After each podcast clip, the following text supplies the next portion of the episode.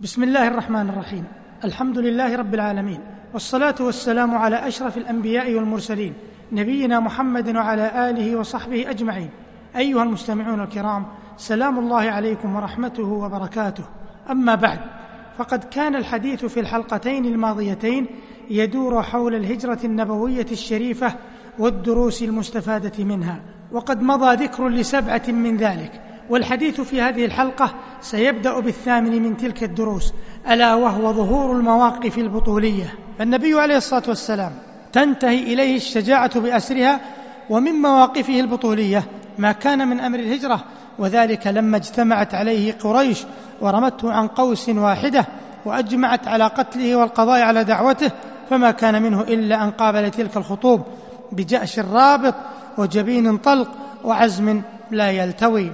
ولقد كان ذلك دأبه عليه الصلاة والسلام فلم تكن تأخذه رهبة من أشياء الباطل وإن كثر عددهم بل كان يلاقيهم بالفئات القليلة ويفوز عليهم فوزا عظيما وكان يقابل الأعداء بوجهه ولا يوليهم ظهره وإن تزلزل جنده وانصرفوا جميعا من حوله. وكان يتقدم في الحرب حتى يكون موقفه أقرب موقف من العدو وإذا اتقدت جمرة الحرب واشتد لهبها آوى إليه الناس واحتموا بظله الشريف فلم يكن يتوارى من الموت أو يقطب عند لقائه.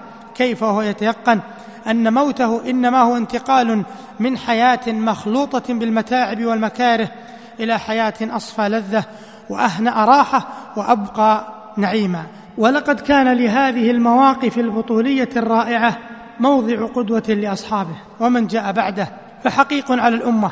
التي تريد العزة والرفعة والسعادة أن تكون على درجة من الشجاعة حتى تقر بها أعين حلفائها ويكون لها مكانة مهيبة في صدور أعدائها. وحقيق على أهل الإسلام وزعمائه وعلمائه أن يقتدوا برسول الله صلى الله عليه وسلم في أدب الشجاعة التي هي الإقدام في حكمة. فلقد جرت سنة الله على أن الحق لا يمحق الباطل وأن الإصلاح لا يدرأ الفساد. إلا أن يقيض الله لهما رجالا يؤثرون الموت في ذلك السبيل. تاسعا من تلكم الدروس الحاجة إلى الحلم وملاقاة الإساءة بالإحسان. فلما كان النبي صلى الله عليه وسلم في مكة قبل الهجرة كان يلقى من الطغاة والطغام أذى كثيرا فيضرب عنه صفحا أو عفوا. فما عاقب احدا مسه بأذى ولا أغلظ له القول بل كان يلاقي الإساءة بالإحسان والغلظة بالرفق. ومما يجلي هذا المعنى. ما كان منه عليه الصلاة والسلام. لما عاد إلى مكة ظافرا فاتحا حيث تمكن ممن كانوا يؤذونه بصنوف الأذى فقال لهم ما تظنون أني فاعل بكم؟ فقالوا أخ كريم وابن أخ كريم. فقال اذهبوا فأنتم الطلقاء. فهذا دأبه وديدنه يعفو ويصفح ويدفع السيئة بالحسنة إلا أن يتعدى الشر فيلقي في وجه الدعوة حجرا. أو يحدث في نظام الأمة خللا فلرسول الله صلى الله عليه وسلم يومئذ شأنه الذي يقول فيه لو أن فاطمة بنت محمد سرقت لقطعت يدها. فالانتصار إذا ليس للنفس ولا للحرص على الحياة وإنما هو انتصار للحق وغضب لحرمات الله جل وعلا.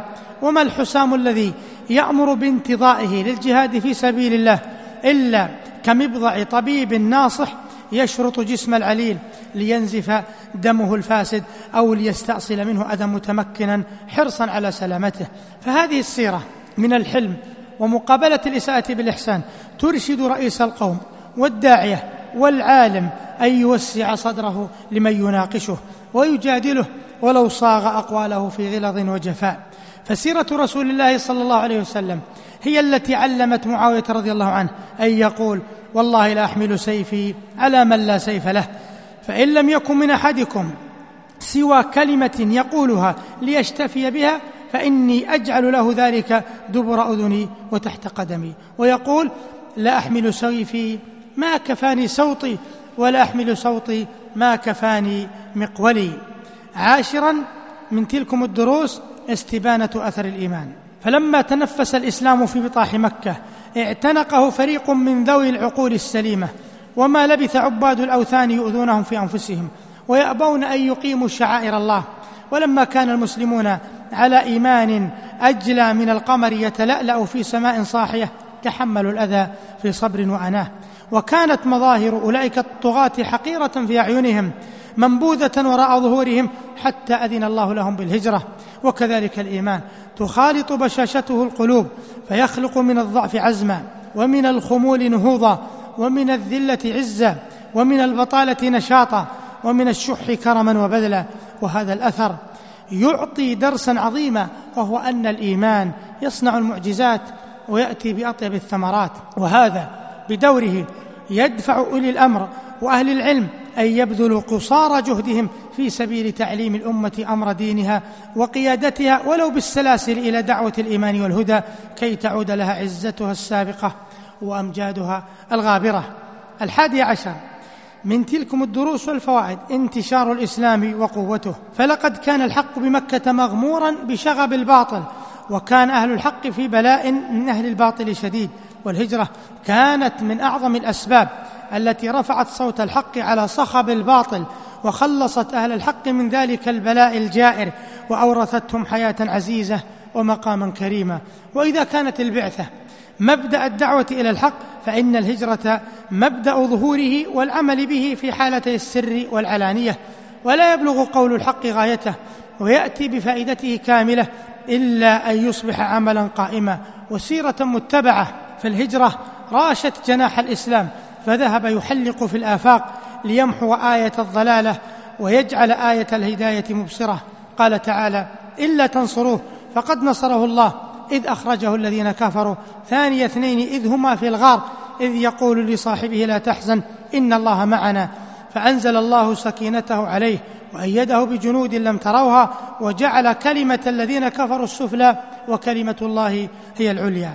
فإنك تجد الآية الكريمة تذكر شيئا من أمر الهجرة النبوية وتعد من جملة النعم الجليلة المترتبة عليها جعل كلمة الذين كفروا السفلى وكلمة الله هي العليا.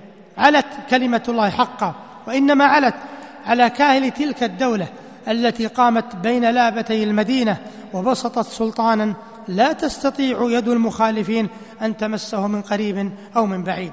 ثاني عشر من تلكم الدروس المستفادة أن من ترك شيئا لله عوضه الله خيرا منه.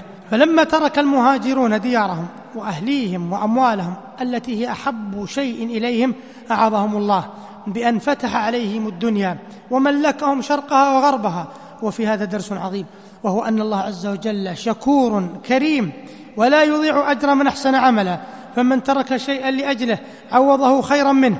والعوض من الله أنواع وأجل ما يعوض به الإنسان أن يرزق محبة الله عز وجل وطمأنينة القلب بذكره وقوة الإقبال عليه. فحري بأهل الإسلام أن يضحوا في سبيل الله. وأن يقدموا محبوبات الله على محبوبات نفوسهم ليفوزوا بخير الدنيا والآخرة. أيها المستمعون الكرام إلى هنا ينتهي وقت هذه الحلقة وللحديث صلة إن شاء الله تعالى. والسلام عليكم ورحمة الله وبركاته.